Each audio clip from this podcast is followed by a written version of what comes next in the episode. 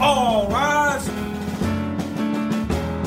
Americans all, Americans all. Historically and today, our country has been overrun by those with money and power, giving little voice to the everyday American. We're here to change that. Welcome to All Rise, the Libertarian Way with retired Judge Jim Gray. Each week, our program addresses the problems we are facing in our country, as well as thought provoking and effective libertarian solutions. This could change the way you see opportunities in your life and your children's lives as well.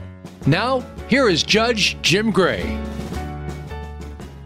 Hello and welcome wherever you are in our great country or actually around the world. This is Judge Jim Gray on the Voice America Variety Channel. Always just happy, always excited really to share thoughts with you, have interesting guests. We talk about issues that many people simply do not raise, but this one is going to be really different. We're excited to have my wife's actual friend, uh, Annie Fonte, F O N T E, who has written a book which I have read and really enjoyed, kind of self help, kind of all around the block. Uh, it's called Keep Your Ass in the Saddle How a Farm, a Fire, and Failure Led Me to Freedom. So we'll talk to Annie about these various things. But this is a really successful uh, lady. She was raised in the fields of, of uh, Colorado on the plains on a farm. That's where that came from. Uh, was an athlete. Uh, actually, has been uh, uh, been getting into the getting into the business world as well. Why is that? Well, she went to Harvard and got a, an MBA, so uh, she tells a good story. And pause and reflect and stop uh, stop playing small. She says. So we'll we'll talk about all of those various things. So Annie Fonte, welcome. Nice to have you here with us on All Rise. Well, thank you. I'm looking forward to our chat today, and I'm just glad to be here. Yeah, life is good. Is that right? Uh, in fact, uh, even as the coronavirus and rally, uh, we we talk about just just reflecting, living your life, making decisions, making good decisions, and and you've made some good and, and some not. But uh, Annie, just give us a little bit more of your background. Uh, tell us about your parents, which I, I read about. Uh, how did your dad raise you? Uh, what recommendations did you give to other children about kind of gaining insights about themselves to, based upon their upbringing? Just give us a, give us a background for you. Okay, well, I thank you for asking. I was raised on a farm in northeastern Colorado. We had about 5,000 acres and always ran about 200 head of cattle that was a blessing for me. I recommend if you haven't been raised on a farm and if you're a parent or a child, get to one because you can learn a lot about life and yourself in that environment. So um, I had the good fortune to uh, be there until I was 17. At 17, I left and I went to uh, Kansas to school for my undergraduate degree at Friends University, and I got a degree in business. And then from there worked in banking for a while and then real estate development for a while. And uh then decided I wanted to be an entrepreneur, and so I went to um, through the process of applying to go to Harvard Business School. I was accepted. Um, I'm not exactly sure how that happened, but the good news is that I was accepted. And after that, um, got into the world of entrepreneurship. As far as my dad and how my parents raised me, um, my dad was a little bit of a heavy-handed parent, I would say, um, but as I reflect back on it, I think people do the best they can with the resources they have. And some people are natural parents and others struggle a little bit. And my dad definitely struggled. I learned a lot from him about tending the land and tending to animals and our cattle. He taught me a lot. And who he was also taught me a lot about who I didn't want to be. Um, he was very despotic in his parenting, and my mom worked because she had to to help us survive living on the farm, and so she was not around to parent very much. But I think the thing I would suggest to the the audience today is be grateful for the fact that you have parents because without them there would not be you. And always seek to evolve to your best self and don't seek to be a victim of parenting because I like to believe, like I said earlier, that they, they're just doing the best they can with what they have. There's not a user's manual or a, a user's guide when you have a child, so um, they're kind of just making it up as they go. And even though my dad was a little rough around the edges, looking back on it, he taught me a lot about life, and for that I'm grateful the first baby, first infant, Annie, I ever held was mine. Uh, I didn't. You talk Yeah. about no instruction manual, but uh, now what do I do, sort of thing. Uh, and you learn as you go along. I, I hope that people are a little more prepared. Uh, I was on independent duty in Guam at the time, uh, and uh, my wife and I had our first child. But but yes, well, you've gotten into entrepreneurship, and that's how, in fact, I know you. I know you through my wife, uh, Dr. Grace Walker Gray, who's a, a physical therapist, doctor of physical therapy and occupational therapy, and uh, you became involved with physical therapy as well from an entrepreneur standpoint, from the business aspect. Uh, tell us a little bit how that evolved, because uh, you have a- applied business type rules, entrepreneurship. You could go into rocket science or anything else. Uh, business is the same, but how did that evolve, Annie?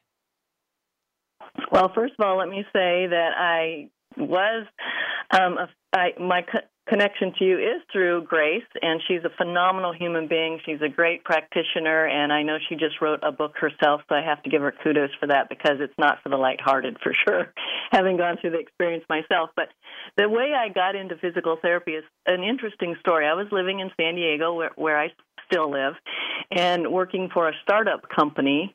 And my mom at the time, uh, she was living in Sacramento at the time, and she met another couple at church, and they were talking after church. And of course, oftentimes parents talk about their children, and they concluded that not only did I live in San Diego, but the other couple's daughter lived in San Diego, and that's who my current business partner is. And so my mom called me and said, I, I met the most interesting people at church, and they have a daughter in San Diego. You should get together with her. My mom was concerned that I didn't have any friends here because I was working a lot. So I said, okay, I'm I'm happy to I'm happy to connect. And I called. Her name is Kate. I called Kate and I said, my mom indicated she met your parents at work. You're in physical therapy. I was working for a company that had a component of physical therapy in its offering. It was physical therapy, occupational therapy, and speech therapy at the time. And so Kate and I got together and met.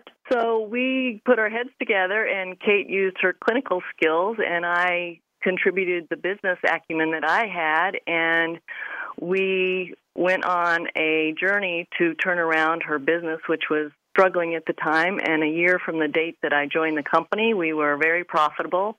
And uh, we still have that business today, and we continue to do well in a space that can be a little challenging these days. Well, indeed so. But my wife, Grace, again, speaks very highly about you with regard to your entrepreneurship. And by the way, Grace would really make sure that we mention the name of her book, which is Bye Bye Back Pain, uh, which she, I had her on our show. It was broadcast on May 29th, and she mentioned that uh, she has the entrepreneurial spirit as well, mentioned that about every other sentence. So Bye Bye Back Pain was, was a part. Uh, yours is, of course, Keep Your Ass in the Saddle, and we'll, we'll talk about that. But, but let me go back a little bit, Annie, because you said you were raised on a ranch and people really can learn a great deal about themselves, about life, about their health with 200 head of cattle, etc. Tell it, fill in the blanks a little bit more. Why, why, what led you to believe that? Or what led you to say that? Well, for me, from a very young age, I got to see life and death. I got to see that crops grew out of the ground when you tilled the earth and you planted them. I got to see harvest happen. I got to experience the seasons, and that's very typical about uh, of what we as humans experience, our seasons in our lives. I got to see baby calves grow into to bigger cows and some of them we kept and some of them went off to market and some of them we butchered and had in our freezer. And so you learn all aspects of the cycle of life by growing up on the farm. The other thing that i learned is how to contribute to the effort of making our endeavors successful for us as a family because we all had to work we sat on tractors from a very young age and we sat there for hours and hours every day and we helped in the harvest time and in the winter time the focus turned to our cattle and so we had to team up and and help each other take care of them so they would make it through the winter and the babies would be born successfully and so there's a lot of components to growing up on a farm and you certainly learn to appreciate and um, honor nature too so those are some of the things that it taught me. Well, it, it teaches you a self-sufficiency, I would assume that there's nobody, there's nobody you're you're driving a tractor or something. There's nobody to back you up, and you you make a mistake, uh, you pay the consequences. So that's that's the way really life is, or at least should be. Uh, Annie Fonte, I actually put a title on each of our broadcasts. And uh, so I was just thinking, with regard to yours, and, and this is subject to your thoughts, uh, the idea to put the title of Cycle of Life sounds to me pretty descriptive. Would you go along with that? I like it. That that works really well, I think. I think so too. Well, okay, so you have in your book, and again, uh, tell us how you happen to write your book, uh, Keep Your Ass in the Saddle, which is kind of uh, blunt and, and right on and, and certainly gets your attention. How a farm, a fire, and a failure led me to freedom. Just give us an overview about uh, the farm the, you've talked about, the fire and failure leading you to freedom, and what does freedom mean to you? Okay.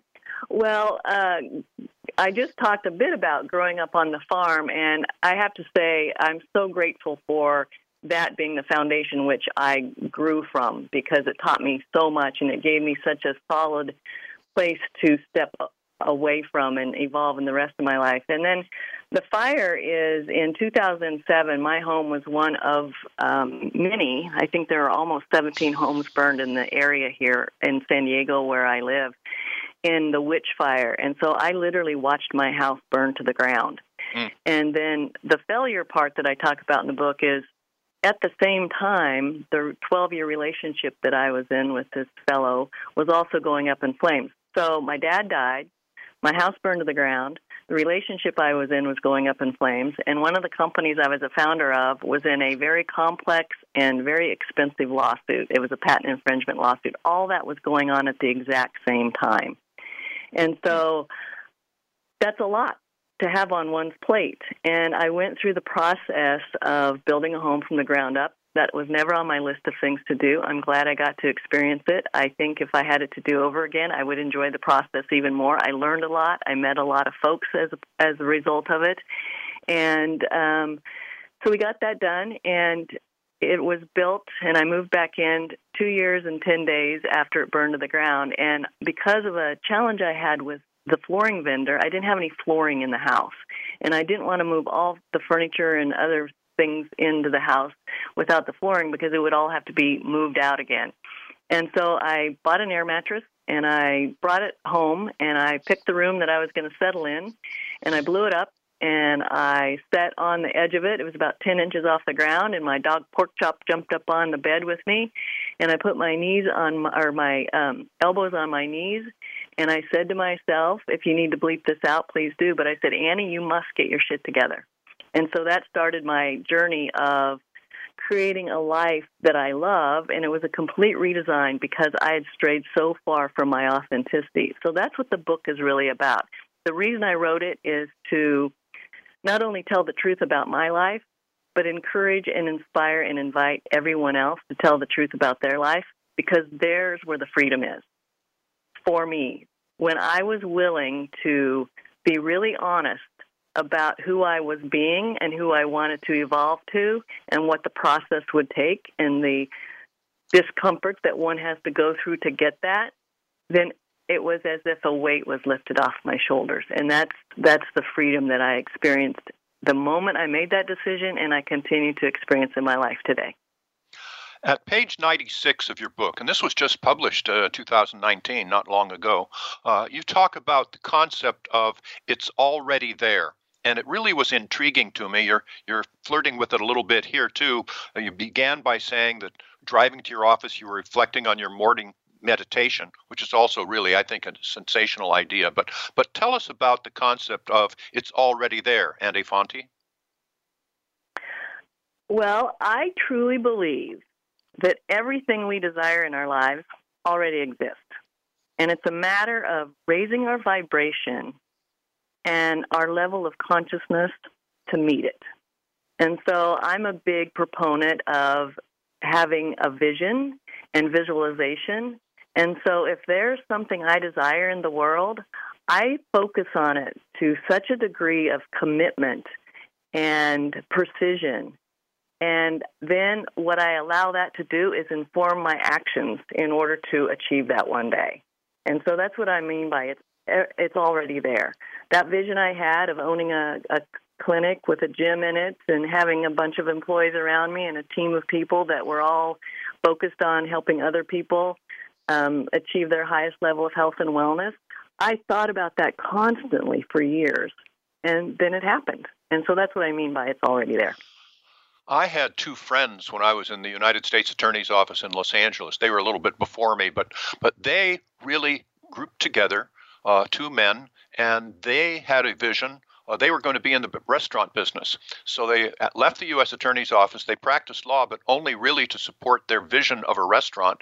And they put it together, and it didn't work and so they failed. And of course, they had the freedom to fail. So they again uh, popped themselves up, got their shit together, like uh, my guest would say, and uh, formed a second restaurant and practiced law to support that restaurant. And you know what happened? It failed also.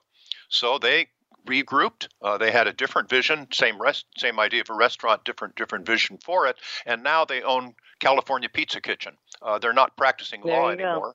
but you know, it's it, it is that freedom to fail. It's to be able to spit in, in anybody's eye and say, okay, this is my vision for myself. Uh, I I'm going to be successful, if not the first time or the second, the third. Uh, I think that's basically what you're saying as well, and and it's certainly we, we have today gotten into such a society of victimization. And I just hate to see it. Uh, the way I describe it is, and it was Henry Ford who was probably anti Semitic, so I don't applaud that. But he said anyone that feels they can rely on the government should talk to the American Indian. And that's pretty much all you have to say. I want people to be successful, so they, they're going to have to have that freedom to fail, pick themselves up, get their their line together and and get out there and do it. Uh, so you you mention all of that in your book, and, and it's just it's a wonderful thing. Uh, you you say to fully embrace your genuineness. Uh, you say self sufficiency. You say you strayed from your authenticity. These are things that you just said. What what, do you mean by you strayed from your authenticity? Uh, were you meant to be an entrepreneur? Tell, tell, fill in the blanks a little bit about that, Annie, because this is really important stuff, I believe, for all of us as we live our lives. Well, for me, it, it really wasn't, it didn't have anything to do with my vocation. It was more my personhood. And I truly believe the day we're born, we're as good as we ever are in our lives. Because at that moment in time, we're as pure. We don't compare ourselves to anyone else. Anything is possible. That's why children are my heroes. They are so who they are. They embrace their true essence and they're unapologetic about it. There's no stupid question. They're the best artist in the room. They're the best dancer in the room. They're the best singer in the room until someone tells them they're not. And that's the unfortunate thing is when someone, hopefully well intended, likely their parents, want to guide them through life. And of course, we want to teach kids that you don't put your hand on a hot stove because that could be dangerous. You don't run out in front of a car, that could be dangerous. But I think sometimes we unintentionally pass down our thoughts and beliefs to kids, and that limits who they see themselves as being because they don't have the resources at that age to step beyond it and realize that that's your belief, that doesn't have to be my belief. And so for me, when I was a little kid, I was so smart.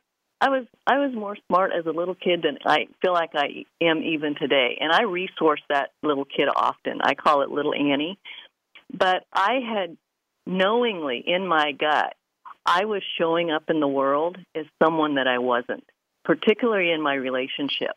I was in a relationship with a guy that clinically could be called a narcissist. And I knew for 10 of the 12 years that I was in that relationship that I shouldn't be in it. It wasn't good for me. But because I did not feel worthy to be loved and admired by someone, I allowed myself to continue to choose it.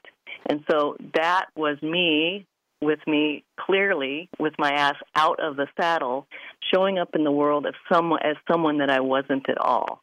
And until I was willing to admit that and determined that I wanted to change that, I was not being a very um, authentic person in the world. And it had a lot of fallout, a lot of negative relationships came as a result of that. I wasn't as good in business. I wasn't as good in my friendships. I wasn't any good in a relationship. And so there's a ripple effect to it as well. So that's what I mean by we have to have the courage to be brave enough to be ourselves. Because that's the found that's for me at least my experience that's the only foundation on which we can build a life that allows us to be our best self well, it's a combination, of course, and I know you agree that life is complicated. One thing that's going through my mind when uh, you're saying that is I think it was Mark Twain who was quoted as saying, Be yourself is some of the worst advice you can give to some people. Uh, and that, that's kind of going through my mind as well. Uh, the other one is that I think, as best I recall, I was maybe five years old, six years old, and in my wisdom, because I knew everything just like you did, I decided that I'd only brush the teeth in front because those are the only ones people could see. And that lasted a couple of days until I learned a new reality that that's not particularly the reason you brush your teeth. So so we need to uh, help help children's reality. Uh, I also, and I'm, I'm proud of this, Annie, uh, when I was raising my children, I've raised this a couple of times on All Rise. Uh, we were driving on a rural highway. Uh, there were three of them in the car, maybe six, six, and three years old, something like that. And we went by a strawberry field and they put plastic over strawberry fields. I think it's to keep the humidity in and keep the fruit ripe right. and the rest. But but I said, look, kids, look, kids, that's where they raise plastic. Oh, really, Daddy? Oh, really? And I didn't say anything, and we kept driving maybe another five miles. In which one of my sons said, "Oh, come on, Dad. One thing you can do is to help children question authority, question the source of their information. But uh, what you say is is, is right. Uh, you, have got to stop playing small. That's another uh, saying that you have in your book. Uh, tell a good story, a pause and reflect, but stop playing small is certainly certainly a big one. You also came into a made a big point in your book called "We should trust our gut." Uh, what does that mean? Well, I believe that we're all born with some degree of intuition, and I'm fortunate. I have a really strong and trustworthy gut which is intuition. Uh, you know, you kind of feel it from the inside out. There's a knowingness in all of us. I think the challenge is that those who recognize they have it, they practice and they pay attention to it, and so it gets better and it gets sharper for them. And even though others have it, that inner knowing, they are not willing or they don't take the time to quiet themselves and be still enough to recognize that it gives them a lot of messages, it gives them a lot of information, it gives them a lot of, of signs as to how they can move forward in their lives. And so, for those who have a strong intuition, keep practicing it, embrace it, and use it because it's very, very valuable. And for those who haven't honed that skill, I say practice it. That's why that quiet time each day is so important just get quiet enough and still enough that you can listen to your own life happens from the inside out, not from the outside in. And I think when people are looking outside of themselves to be informed, that's when they miss the valuable information that comes from within them, and that's that that knowing gut that we have. And I rely on it all the time. And I'll tell you one thing: anytime I've gone against my gut, I've gotten my ass kicked. uh, and so I'll, I uh, I pay a lot of attention to it.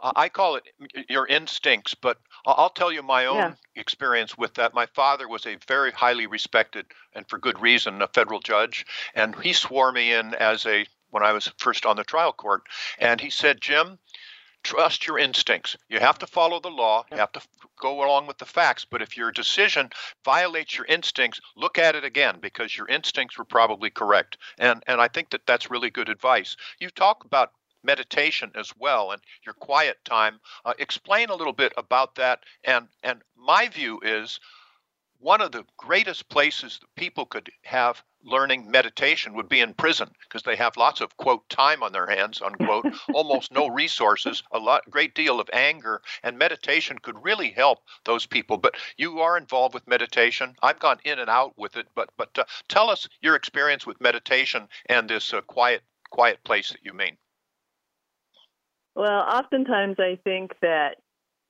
the word meditation comes up in a conversation and that's scary to people, or some people might view that as, oh, that's a little hooky pooky for my taste. I can't do that. But for me, meditation or quiet time is carving out, and I do it from 4 a.m. to 5 a.m. in the morning. That's my quiet time. Mm. And it's a ritual where I sometimes I sit and read a book. Sometimes I just sit quietly and listen to meditative music. Sometimes I just spend that hour writing in my journal. Another way that I meditate, and it's uh, really powerful for me, is I go on a lot of walks. And I, I'm not on the phone and I'm not listening to anything. I, I'm just on the walk and I allow thoughts to come and go. Just allow them to come and go. And that is very um, valuable time for me because some of the best ideas I've had and some of the best thoughts I've had are when I'm just out walking because I'm not attached attached to any outcome.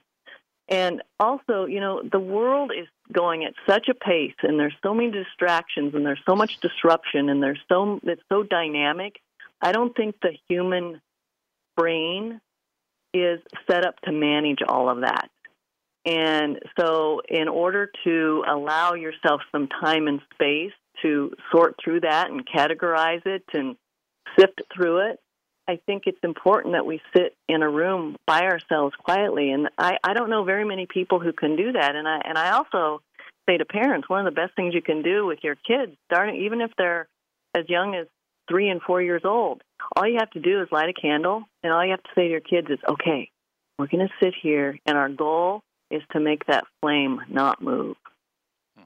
And so Really- it gives really them good something advice. to focus on. You We're gonna come it, back It after- allows them to.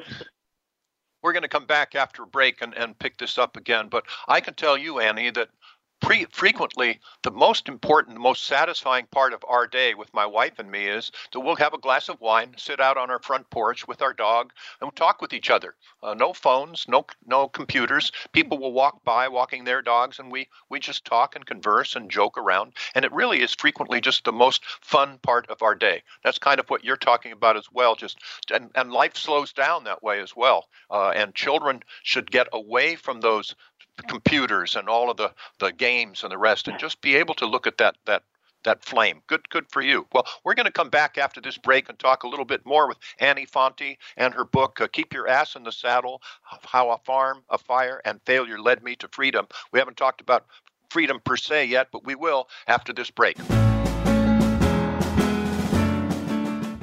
Follow us on Twitter at VoiceAmericaTRN. Get the lowdown on guests, new shows, and your favorites. That's VoiceAmericaTRN. The Libertarian Party is the third largest political party in the United States, and it's more successful than ever. We don't just talk the talk of individual liberty and free markets, we also walk the walk. Libertarian Party candidates are getting elected to office across the United States, and we are making a difference. The Libertarian Party is also the only third party that routinely has ballot access in every state. Our achievements and influence grow every year, and you can be part of that success.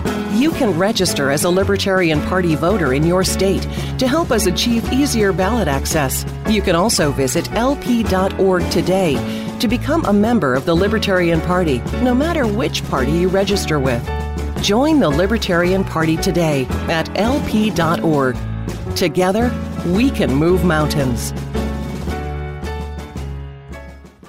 Follow us on Twitter at VoiceAmericaTRN. Get the lowdown on guests, new shows, and your favorites. That's VoiceAmericaTRN.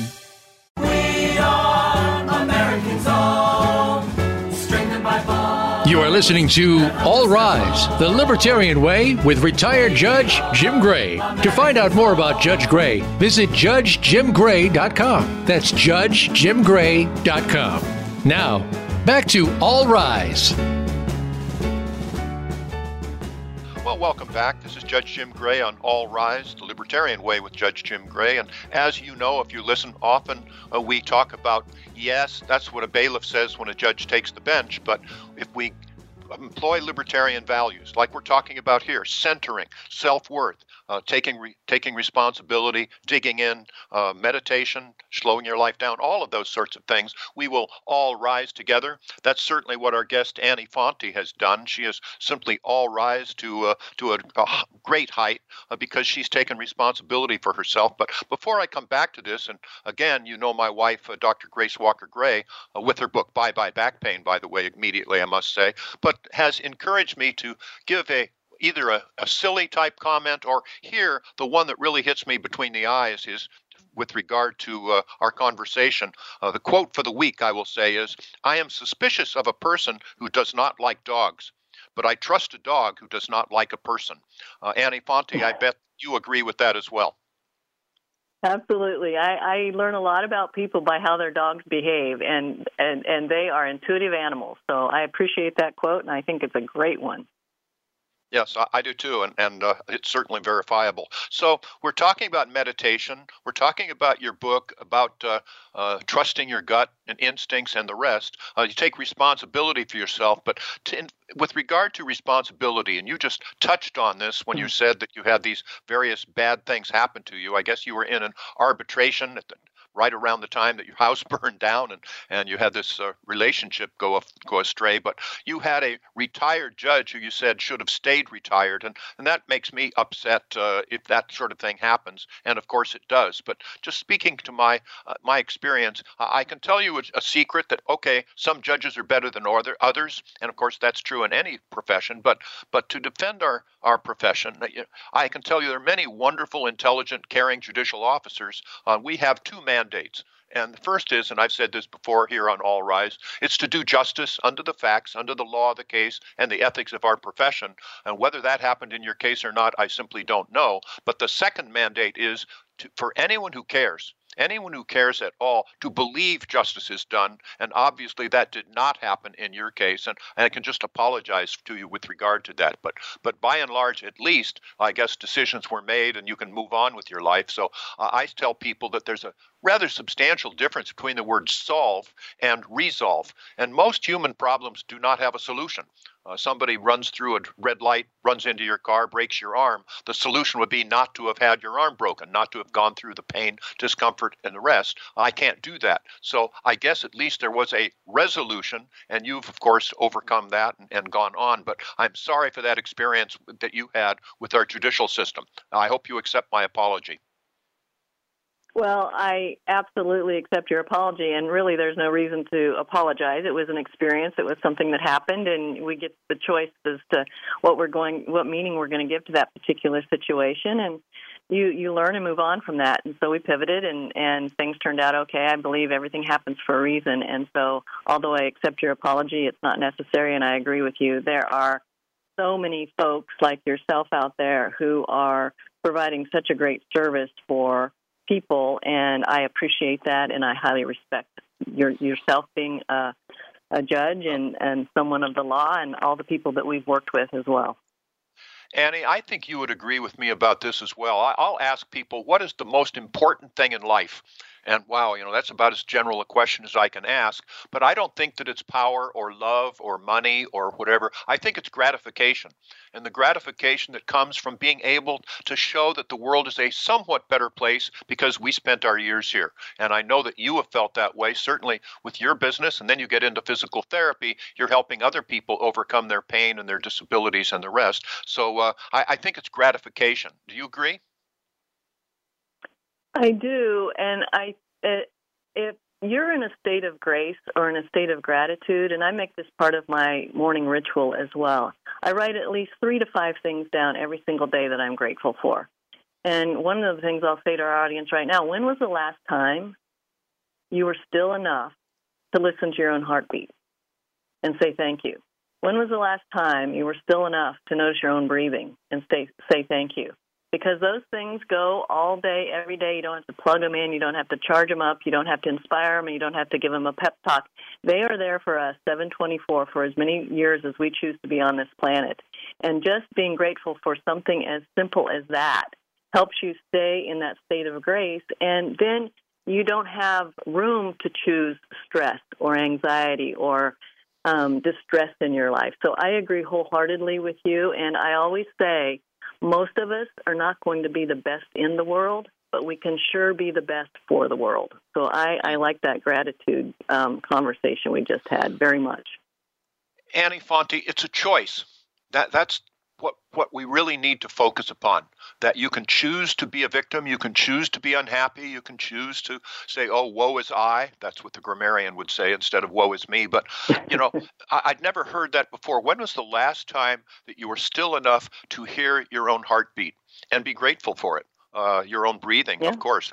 That's kind of a big thing. Of course, I am in a state of grace. Uh, I, I married my wife, Grace Walker, now Grace Walker Gray, uh, and she is very well named, uh, as you know, because you know her. But but let's come back to your book. Uh, you're talking about uh, in your book, you talk extensively about the romantic relationship with a man who you described as Gene. I have no idea if that was his real name or not, but but being constructive, tell us about that relationship. Maybe people uh, listening to us could could learn from it or benefit from it. Uh, how how did you how did that turn out? And what can we all, or what did you and what can we all learn from your relationship, romantic relationship with who you call Gene? Well, Gene is his real name, and um, it, it's interesting because I didn't realize that I had chosen to be in that relationship and the reasons for it until my dad died. Because my dad was a narcissistic personality as well. And at his funeral, I remember one of the things that my two brothers and I decided to do was to give everybody a flower so they could go lay it on the casket and kind of say their last words to George, is my was my dad's name. And um, so we handed out red carnations, which were my dad's favorite flower, to all the people who came to his graveside um, service. And I got up and I took my red carnation from my brother and I walked to the side of the grave and I looked down and I'm like, ah, dang, that looks cold and lonely.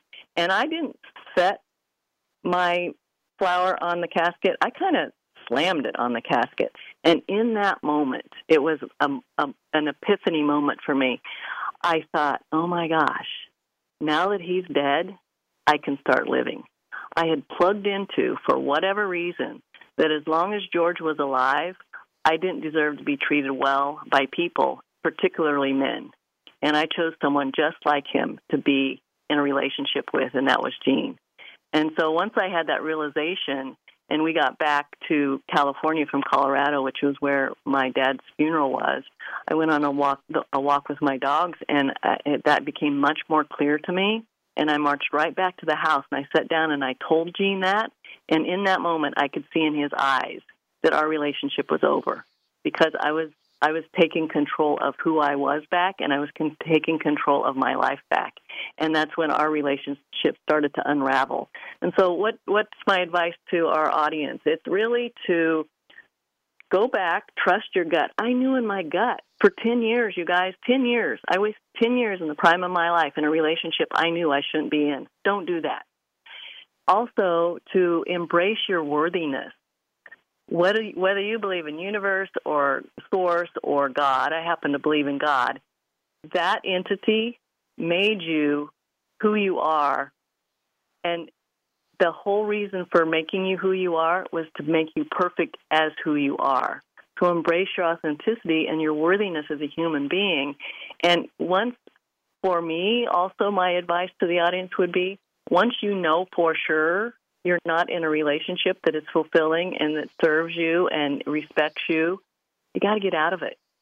You just have to have the courage to step out of it.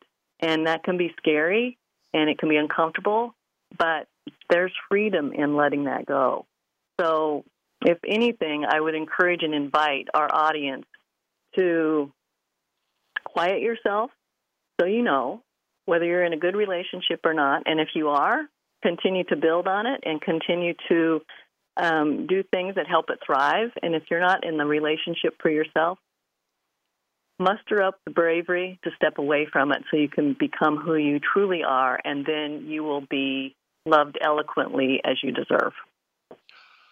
Embrace your worthiness. I, have been taking a lot of notes uh, in your conversations with us, Annie, and thanks for sharing these things. But embrace your worthiness is a Sure. it's a, it's a self love, and that that's not hedonistic. You you have to love yourself because if you don't, uh, you're going to be reliant upon other people. You're going to get into those relationships. Oh, I, I deserve to be beaten if I'm a wife or, or a husband. Uh, so, so all of that is certainly true. We're not having great great deal more time here, so I would like to turn, if I may, to in your book again. Keep your ass in the saddle, and, and I know it's firmly there now, Annie Fonte, and, and I'm trying to keep mine there as well, or at least get it there. But but you talk about a, a lines in the sand a 10 step invitation to be your authentic self. I know we don't have time to go through all of the 10 very deeply, but uh, I, I, look at one. The first one is be authentic. Tell us about the lines in your sand. Where did it come from? A 10 step invitation to be your authentic self. Uh, did they come originally from you? What was your inspiration? Just give us a, an overview of it.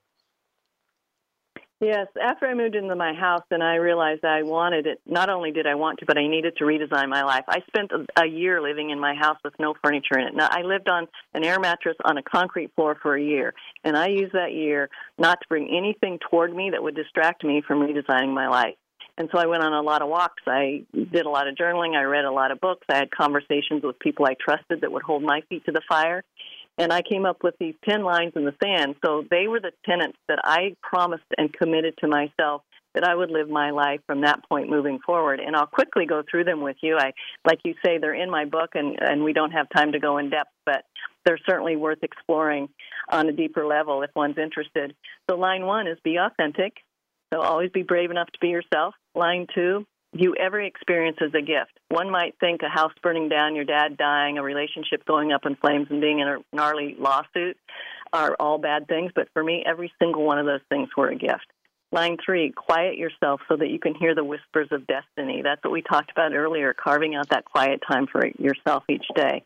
Line four, embrace and practice surrender. I think so many times we are so focused on being in control of a situation or a person or a place or a thing that until we're willing to let go, we're not going to find the freedom that we deserve in our lives. Line five, astonish yourself every day. Look for something every single day that you've never seen before. And it might even be your neighbor's door is red. And in the 20 years you've lived next to them, you never noticed that their door was red before. So that's an astonishing thing. So look for those things every single day in your life. Line six, do right, not be right. You know, we're raised our whole life in school to give the right answer, to do the right, to um, um, be right in any conversation. And I say, you know, just do the right thing instead of focus on, focusing on being right. My line seven is be impeccably fiscally fit. Have to pay attention to our financial world because it's important, especially as we evolve in our life and, and grow older and towards retirement. Line eight is live graciously. To really live a graceful life so that we can recognize and honor all the possessions that we do have and appreciate the real worth of loved ones and others that we care for and who care for us. It's important to be in a state of grace so we can do that. Line nine, take responsibility for you like you just said, Jim, there's no one responsible for our happiness and our well being and our contentment and our peacefulness except ourselves. We have to look to ourselves for that and not expect it to come from anyone else or anything else outside of us. And finally, line 10 make a dent. And I truly believe that the purpose of our life is to go on a journey of becoming real. It's a it's a journey of living authentically and uncovering who we really are, and that's what I mean by leave a dent. Is what what did what dent do I want to make in my life? And my for me, it's as simple as I want to leave every single person I encounter better than I found them. Pretty simple stuff. So those are the lines. You, you lost me. Go on a journey of what? go on a journey of becoming real. So it's you know it's there. a journey of living authentically and uncovering who we really are, and um, just just live that simply. Because I think one of the things we do as humans is we make our life a whole heck of a lot more difficult than it needs to be. It's not that difficult. It's a matter of choosing happiness, and it's a matter of living from the inside out and being grateful. And it really doesn't get much more complicated than that. I uh, tell people if they'll listen that uh, money is a false god. Uh, you can always find. Uh, I'm a better person than you are because my yacht is bigger than your yacht. I mean, what a what a false god that that would be. Living fiscally within your means is some of the best advice you can give to anybody. That uh, it's just you can always find people with more money, but the the stress that comes from not being able to pay your bills because you bought that expensive dress or, or house or whatever else. Live within your means is just a really great idea. So I've been, you ought to see my notes here, Annie Fonte. I, have written all kinds of them. Go on a journey of being real and becoming real indeed. Uh, and meditation, uh, medita- you didn't describe meditation the way I would have. Uh, and I think that, that that's wonderful to uh, between four and five in the morning. What time do you go to bed at night? By the way, I need more sleep than that. Well, I anytime between ten and eleven. I've never needed much sleep. I think that's part of being raised on a farm. yeah, I guess and, so. I, and I'm and I'm grateful for that for sure. You mentioned you, you talked about when your father died, but you also mentioned in your book that you had a what I would call cathartic moment where I guess that you were out on your on a tractor with your father. There was a electric fence that would keep the cattle from uh, going going off your property, and that uh, somehow the fence got disrupted, and the uh, you held the wire up somehow so that the cows could go under it, and they wouldn't do it because they knew that uh, that wire was there, and so your father, uh, in effect, yelled at you or criticized you because it wasn't working. And at that point, if I remember correctly, you you broke basically swore at him and said, you know, if you think you can do it better, do it yourself or something of that kind. Was that helpful to you, but in your relationship with your father, or did just kind of double down and criticize you all the more?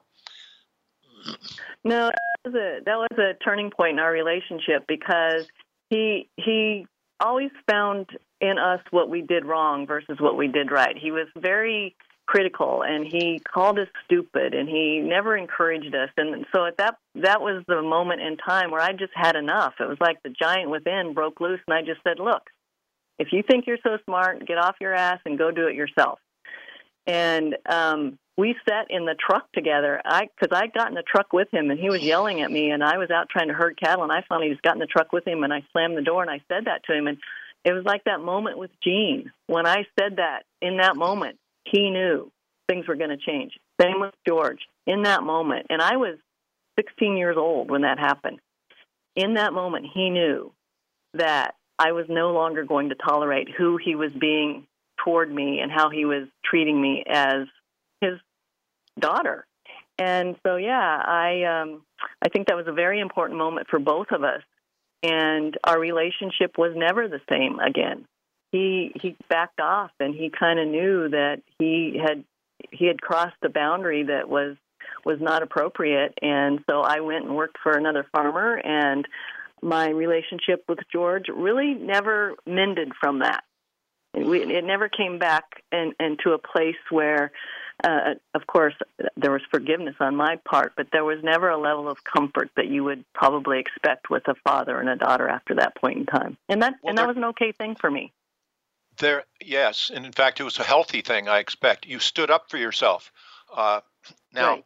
whenever you do that, be sure you're right. By the way, I, I, recommend that. In fact, when I was a young lieutenant in the Navy, I told our commanding officer, "Sir, you can't do that." Which uh, took him aback a little bit, but I was right, and and be sure that be sure that you're right when you do it. But it's really a helpful thing. He actually, I would say, started respecting you from that time that and he was maybe embarrassed or sorry for for the way he had treated you before but he knew he couldn't punish you and get you to do what he wanted anymore and that changed your relationship. You got to stand up for yourself. You just have to. So you end yeah because we teach people how to treat us right?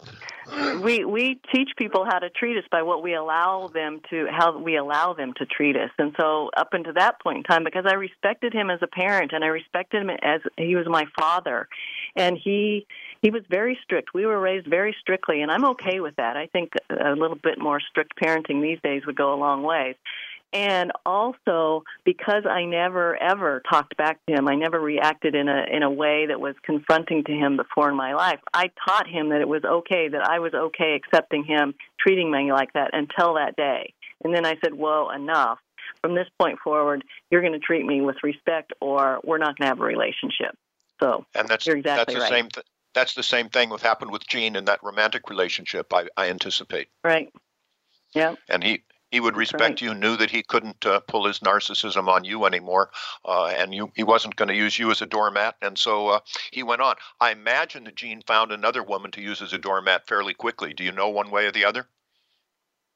Uh, yeah, he he did, I, and it would not surprise me that if that he already had someone on the line um, Uh. during our relationship. There was infidelity, and so he probably within six minutes had somebody else on the phone. that's how that's how those folks who are that self-focused behave, and that's okay if that's how they want to behave. I don't have to plug into it, and I didn't have to be involved in it any longer. And thank goodness I realized that, and I chose that for myself. Indeed so. Well, you end your wonderful book with two quotes, and I'd never heard of, I'm not even sure how to pronounce the name, Anais Nin, A N A I S N I N, and that says, And the day came when the risk to remain tight in a bud was more painful than the risk it took to blossom. Uh, where did you get that quote? Because it, it certainly says what, what we've been talking about for the past hour here on All Rise. But who was Anais Nin, if I'm reading that correctly, and where did that quote come from? Do you know? Um, I don't know how that person came up with it. I, I'm a lover of quotes, and so I, I have a lot of them. As a matter of fact, each chapter of my book starts with a quote, and I, I really believe it's metaphorical. And I don't know what the intention of uh, Anise is, but or was, but it it's metaphorical and and you know sometimes we're wrapped so tightly in a space and it might be comfortable to a point but then it gets so uncomfortable to remain there that you have to spread your wings. You have to be willing to break free of that hold on you in order to evolve to who you're going to become in the world. So I, I like I say, I don't know the intention of the person, but that's kind of how I read into the quote, and it's it is one of my favorites, and I think it's really true. It's a good metaphor for life for sure. I think so too, and that's what we've been talking about here. And the last one, the quote, the second one I'm bringing up, is from Albert Schweitzer, one of the wonderful human beings the world has ever seen, who said, The path of awakening is not about becoming who you are, rather, it is unbecoming who you are not.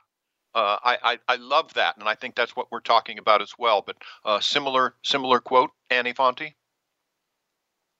Yeah, I that was really attractive and it resonated with me because I think for myself at least I know deep down inside I already knew who I was. But the years from probably 6 to 40 I layered on top of myself all the things I wasn't. And it wasn't until I was willing to start unlayering those things and then get back down to who I was authentically in my true essence, essence, that that freedom showed up. And so the unbecoming part for me was crucial. It was essential for me to get to where I am today. And I invite our listeners, the audience, to consider that. Is are you showing up in the world as who you truly are, or are you showing up in the world as how you think others want to see you, or you show up in the world so others will like you, so you behave in a way that's not who you truly are, or are you showing up in the world so others will embrace you? And those are all false ways to show up, and that's where that lack of worthiness comes in. If you embrace your worthiness, you'll always show up as who you genuinely are. And so Indeed. I think it's a it's a good plan for everybody to consider.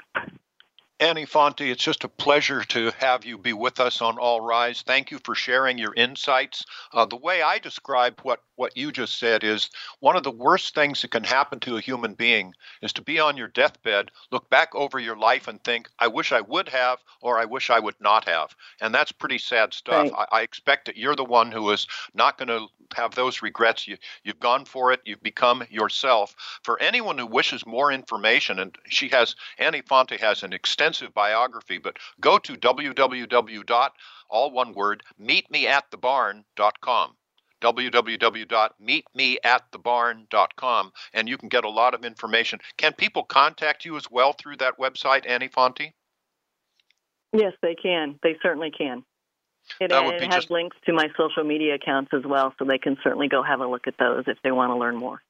Just just simply i recommend her book uh, keep your ass in the saddle. Of course you have to get it in the saddle before you keep it there but how a farm a fire and failure led me to freedom. Uh, the freedom is just to be yourself. Uh, the trite phrase on that annie maybe you'll like this is uh, be yourself. Everyone else is already taken. And I think that kind of sits into what we're, we're talking about as well. But but Annie, Annie, Annie, we have about maybe 20 seconds. Just thank you for being with us. Thank you for sharing your life, your life story, your recommendations to us. You're a one sophisticated, intelligent, very successful lady, and it's just proud to have you here in All Rise. Thank you for being with us. You're welcome. It's been an honor. And uh, all I say to our listeners is be your own hero. That's all you need in your life. In fact, so. Well, thank you again, Annie. Uh, again, www.meetmeatthebarn.com uh, for yet more. I'm going to meet you at the barn again, and we're going to get together soon. But there you have it, folks. It's been a pleasure to be able to provide these insights to you. That's what we try to do on All Rise. Obviously, I don't have all the answers, but we get really interesting guests that, that can provide some for your contemplation. Uh, so tune in again next week. Uh, we'll be here, or you can go to uh, uh, Voice America america.com and go to the Variety channel, listen to any of these on demand over the past, including my wife Grace with her book, Bye Bye Back Pain. There I did it again. But in the meantime, Annie, thanks so much again for joining us. Thanks for you, our listeners, for sharing this time with us. And we look forward to sharing further messages again with you next week. So I end this chapter, like I always do, saying, Life is good. Why do I say that? Because it is, and it's all the more so because we're appreciative. So thanks for being with us. Life is good. Thanks to Annie Fonte. We'll talk to you next week. Bye.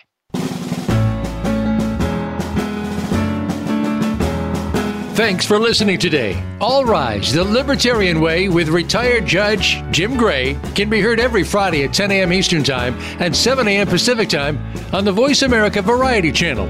We know you'll want to join us again next week and tell your friends that help is on the way. Strengthened by bonds that help us stand tall.